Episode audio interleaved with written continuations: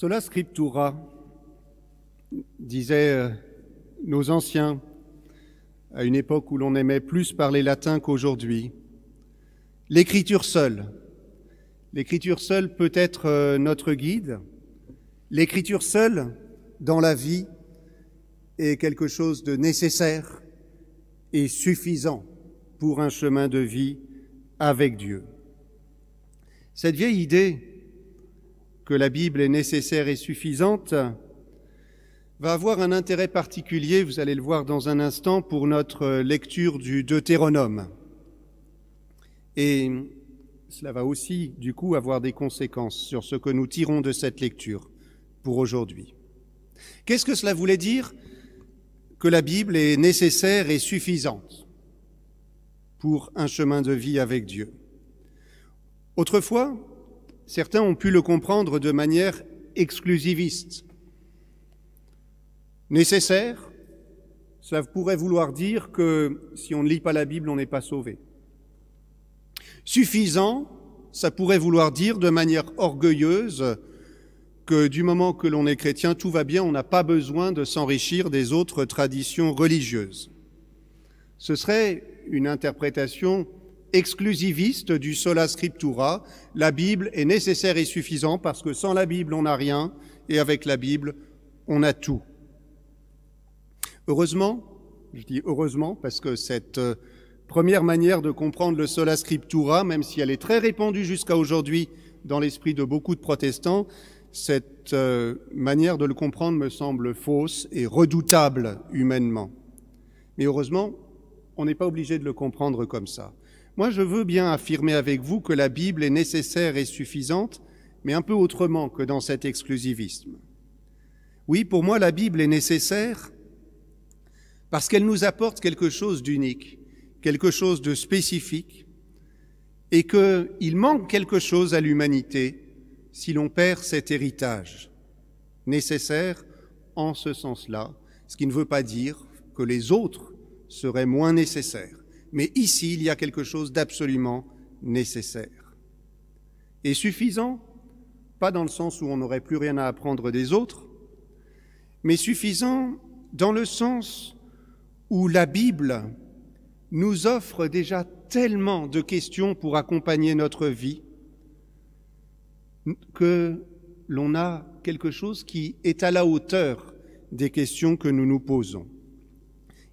Je dis souvent que la Bible est suffisante, non pas parce qu'elle a toutes les bonnes réponses, ce n'est pas vrai, la Bible n'a pas encore toutes les bonnes réponses, mais parce qu'elle a toutes les bonnes questions, et qu'il y a tellement de questions qui s'entrechoquent dans la Bible, si variées, si contradictoires les unes avec les autres, que dans ce livre, on a quelque chose qui est suffisamment à la hauteur de la complexité de notre vie.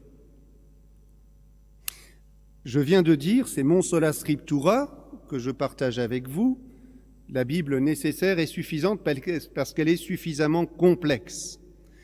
Et du coup, je suis très attaché quand je lis les textes bibliques au fait que sur n'importe quel sujet ouvert, vous pouvez trouver deux textes qui disent une chose et quasiment exactement son contraire. J'en viens à ce qui nous occupe aujourd'hui, avec le texte du Deutéronome. Vous allez voir que ce texte, comme beaucoup d'autres textes dans la Bible, pose des questions essentielles qui nous rencontrent dans notre vie de tous les jours. Deux questions éminemment politiques, la question de la xénophobie et la question de l'attachement à un pays, à une culture. Par rapport à ces deux grandes questions liées entre elles, bien sûr, la xénophobie et l'attachement à ce que l'on a auprès de soi, dans le livre du Deutéronome, deux éléments décisifs sont développés, pas seulement dans ce livre d'ailleurs, mais notamment dans le livre du Deutéronome. Le livre du Deutéronome se situe à un moment où le peuple d'Israël, qui a longtemps été étranger ici ou là, qui lui subissait la xénophobie, est en train de changer de position puisqu'il va arriver et s'installer en terre promise. Et cela va devenir lui, le possesseur de la terre, celui qui va pouvoir dire je suis légitimement attaché à ce pays, à cette culture, parce que Dieu m'y a installé. Donc, dans le livre du Deutéronome, Israël, comme peuple, est situé à ce passage de la situation de l'étranger vers la situation du peuple élu dans une terre promise. Peuple élu, terre promise. Un peuple accompagné de manière toute particulière par Dieu, comme nous venons de l'entendre, c'est à tes pères seulement que le Seigneur s'est attaché pour les aimer. Si je simplifie encore la phrase, Dieu a aimé seulement tes pères à toi, peuple élu, et peuple à qui va être donné une terre qui va devenir la terre que Dieu lui donne. Le livre du Deutéronome n'est pas le seul à se poser ces questions. Quasiment, de manière variée, quasiment dans tous les livres de la Bible, et notamment de l'Ancien Testament, ces questions reviennent. Et il y a des réponses étonnamment variées. Mais un point commun dans tous ces livres, c'est que dans tous ces livres, ces questions éminemment politiques, comme la xénophobie, l'attachement à la terre, l'attachement au pays et à la culture, ces questions éminemment politiques sont des questions à résoudre devant Dieu. Ces questions politiques sont théologiques pour tous les livres de la Bible. Mais alors c'est vrai qu'ils n'ont pas tous la même théologie et du coup ils ne proposent pas tous la même politique. En gros, il y a deux manières de comprendre ce verset si particulier qui nous dit c'est à tes pères seulement que Dieu s'est attaché pour les aimer. Dieu a aimé seulement tes pères, tes mères évidemment, tes parents. Dieu a aimé seulement tes parents et il y a un héritage qui est exclusif pour toi. Il y a deux manières de comprendre cela. Si je schématise, première façon, Dieu nous aime, nous, nous seuls, et parallèlement à ça, le corollaire, Dieu est les autres.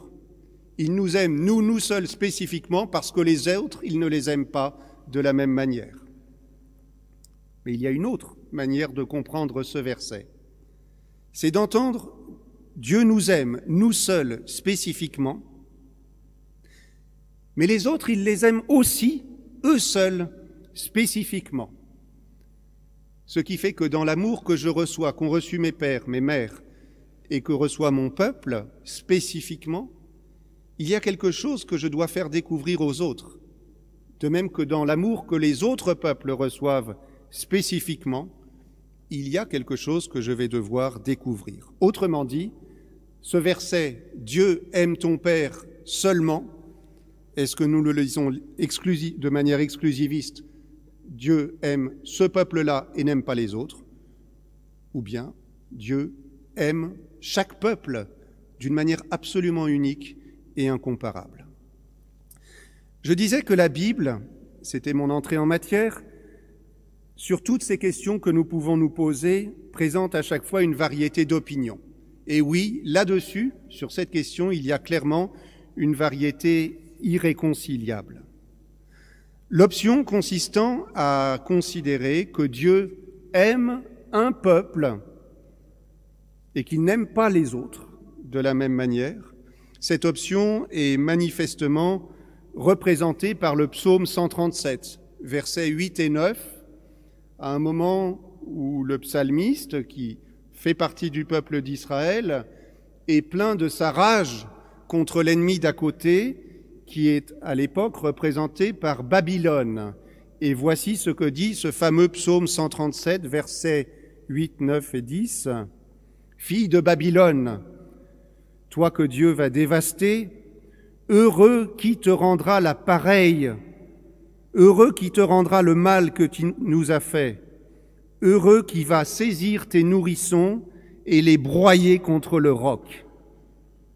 Voilà, donc ça, ça existe dans la Bible, et il est tout à fait possible, en se basant sur ce type de verset, de faire une théologie et du coup une politique d'un Dieu qui aime exclusivement certains peuples humains et qui n'aime pas les autres de la même manière, au point que ce serait un bonheur à chanter devant Dieu, de saisir le nourrisson du peuple d'à côté et de l'écraser sur le roc. J'avoue clairement que dans ce débat qui s'ouvre, je préfère le livre du Deutéronome, parce que le livre du Deutéronome dit autre chose. Dans le livre du Deutéronome, on se souvient que, je vous le disais tout à l'heure, Israël est à peine installé dans son pays. Dans le livre du Deutéronome, on sait que fondamentalement, nous sommes tous, nous avons tous été à un moment de notre histoire des étrangers, des nomades, et que quand Dieu permet à des nomades, à des étrangers, finalement de se reposer dans une terre promise, il faut se souvenir que c'est une grâce, que je suis arrivé ici en tant qu'étranger, et qu'une fois que j'y suis bien installé, je ne dois pas oublier que c'est une grâce que j'y sois comme étranger, de même que tous les autres peuples y passaient comme étrangers. Tout à l'heure, j'ai masqué une partie du texte, la partie qui est la clé décisive de l'interprétation. Car nous avons déjà partagé ensemble, je le relis, ces versets, C'est à tes pères seulement que le Seigneur s'est attaché pour les aimer. Si on ne lit que ce verset, on a l'impression qu'il y a exactement le même exclusivisme que nous avons vu dans les psaumes, enfin en tout cas dans le psaume 137. C'est-à-dire le Seigneur aimerait ton père, ta mère, ton peuple et pas l'autre. Sauf que nous allons poursuivre notre lecture. C'est à tes pères, donc je reprends pour que vous ayez l'enchaînement, c'est à tes pères seulement, seulement, que le Seigneur s'est attaché pour les aimer, et après eux, c'est leur descendance, c'est-à-dire vous qu'il a choisi entre tous les peuples, comme on le constate aujourd'hui. Vous circoncirez donc votre cœur, vous ne raidirez pas votre nuque, car c'est le Seigneur votre Dieu qui est le Dieu des dieux, Seigneur des seigneurs, le Dieu grand, puissant et redoutable, impartiable et incorruptible. Nous nous, nous nous étions arrêtés là. Mais la phrase se prolonge. Je poursuis ma lecture. Notre Dieu, impartial et incorruptible, qui rend justice à l'orphelin et à la veuve, et qui aime l'émigré en lui donnant du pain et un manteau. Vous, vous aimerez l'émigré, car au pays d'Égypte, vous étiez des émigrés. C'est le Seigneur ton Dieu que tu craindras et que tu serviras, c'est à lui que tu t'attacheras, c'est par son nom que tu prêteras serment. Vous entendez donc que dans ce texte du Deutéronome, les deux choses vont ensemble. Le Seigneur aime tes parents et ton peuple spécifiquement. Et en même temps, le Seigneur aime l'étranger, l'émigré. C'est le même amour du Seigneur qui va vers l'un et vers l'autre. Il va spécifiquement vers toi et vers ton peuple, mais il va aussi vers chacun de ces immigrés de la même manière. Et vous voyez que dans la manière où dans ce texte du Deutéronome, le peuple d'Israël reçoit la responsabilité d'être peuple élu, peuple de Dieu, cela intègre explicitement la présence des étrangers dans ce peuple élu. Alors oui, c'est vrai, il y a un choix théologique et des conséquences politiques, il y a un choix théologique à faire entre le psaume 137 et Deutéronome 10. La Bible est suffisante parce qu'une fois que l'on est avec ce type de questions ouvertes, ce sont des questions qui parcourent tous les peuples et toutes les époques. Oui, je dirais que comme le livre du Deutéronome, nous devons tous à chaque fois nous souvenir que nous sommes des étrangers et que c'est une grâce d'être de telle ou telle manière situés comme peuple que Dieu a élu pour lui donner une grâce particulière. Je précise maintenant avec un point d'attention. Il ne faudrait pas trop facilement, à partir de ce message, aller vers l'idée que maintenant tout le monde serait une humanité unie, qu'il n'y aurait plus de problème de xénophobie, car de toute façon nous sommes tous concitoyens les uns des autres, il n'y a plus qu'un seul peuple, il n'y a plus d'étrangers, tout devrait être facile. Il y a certaines déclarations un peu volontaristes qui présenteraient le risque d'oublier que finalement on doit toujours revenir à cette question de l'étranger. L'autre jour, en discutant avec Louis Pernaud, nous parlions, en vue de cette prédication également, nous parlions du pape François, qui a une voix vraiment prophétique concernant l'accueil des migrants, mais parfois s'exprime, à mon avis, de manière imprudente. Dans un discours fin 2021, il accueillait des migrants à Lampedusa, si je me souviens bien, en leur disant Vous n'êtes pas des étrangers. Et là, il me semble qu'il y a quand même une étape qui, est sautée. Parce que très pragmatiquement, le problème de ces gens-là, c'est qu'ils sont des étrangers, que les autres ont du mal à accueillir parce qu'ils sont mutuellement étrangers. Donc dire de manière très eschatologique, comme si on était au paradis, vous n'êtes pas étrangers, c'est un peu sauter par-dessus la situation de fait des gens. Alors, pour être honnête avec le pape François, il s'appuyait en disant cela sur un verset de aux Éphésiens, chapitre 2, verset 12, qui disait Vous n'êtes plus des étrangers, mais maintenant vous êtes ensemble concitoyens du peuple de Dieu.